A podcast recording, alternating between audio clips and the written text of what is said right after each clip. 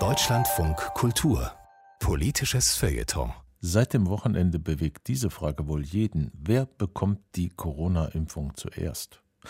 Bei der Antwort dürfte am ehesten kühles Nachdenken zu einem Ergebnis führen, von dem möglichst viele Menschen profitieren, meint der Medizinjournalist Nikolaus Nützel. Die erste Patientin, die in Großbritannien eine Corona-Impfung erhalten hat, ist 90 Jahre alt.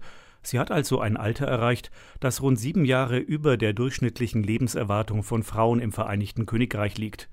Es drängt sich ein bisschen der Verdacht auf, dass die britischen Gesundheitsbehörden auch den Gedanken der Public Relations im Hinterkopf hatten, als sie eine so hochbetagte Frau als Empfängerin der ersten Impfung aussuchten. Davon geht das Signal aus, wir kümmern uns um die, die am stärksten gefährdet sind, um alte und sehr alte Menschen. Doch diese Entscheidung passt nicht zu einem Prinzip, das gerade im britischen Gesundheitswesen seit Jahrzehnten besonders konsequent umgesetzt wird, wenn es nur begrenzte Ressourcen gibt und man nicht jeden sofort mit allem versorgen kann, was notwendig ist, dann sollten die Ressourcen dorthin fließen, wo sie den meisten Nutzen stiften. Um das zu erreichen, wird in Großbritannien besonders offensiv das Prinzip der Quality Adjusted Life Years vertreten, auf Deutsch qualitätskorrigierte Lebensjahre. Wenn es um die Verteilung der knappen Ressource Geld geht, wird mit dieser Maßzahl berechnet, wie viele Lebensjahre, statistisch gesehen, durch den Einsatz einer bestimmten Summe Geld gewonnen werden können. Mit dem Wort qualitätskorrigiert ist dabei gemeint, dass, vereinfacht gesprochen, zwei zusätzliche Lebensjahre ohne nennenswerte Nebenwirkungen, etwa für einen Krebspatienten, ähnlich viel wert sein können wie vier Lebensjahre mit schwerwiegenden Nebenwirkungen einer Behandlung. In Deutschland wird das Prinzip, begrenzte Ressourcen dorthin zu lenken, wo sie den größten Nutzen stiften, nicht so offensiv vertreten wie in Großbritannien, aber auch hierzulande gilt dieses Prinzip nicht nur als vernünftig, sondern auch als menschenfreundlich, auch wenn das in Deutschland nicht so laut gesagt wird wie auf den britischen Inseln. Man kann sich folgendes Szenario vorstellen.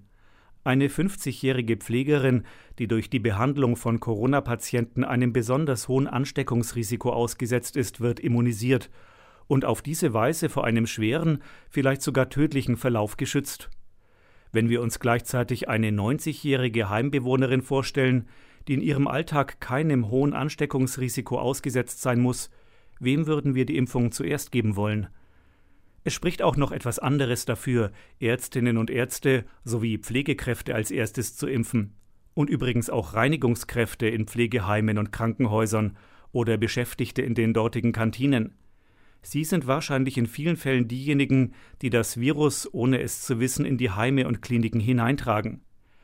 Es ist zwar noch unklar, inwieweit Geimpfte das Virus möglicherweise trotzdem weitergeben, aber es spricht viel dafür, dass eine Impfung dieses Risiko verringert.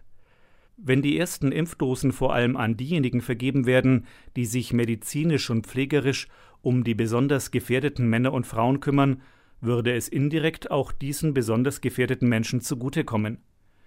Die Vorgaben aus der deutschen Politik, wer zuerst geimpft werden soll, versuchen zwei Überlegungen unter einen Hut zu bringen. Das knappe Gut Impfstoff soll so verteilt werden, dass es den größten Nutzen stiftet. Gleichzeitig sollen die besonders Gefährdeten zuerst drankommen, die über 80-Jährigen. Es kann also sein, dass auch in Deutschland eine 90-jährige Heimbewohnerin in einer öffentlichkeitswirksamen Inszenierung die erste Spritze verabreicht bekommt. Näher an den rationalen Überlegungen hinter der Auswahl der ersten Impfkandidaten wäre es, wenn man eine 50-jährige Pflegerin für diese historischen Bilder aussuchen würde.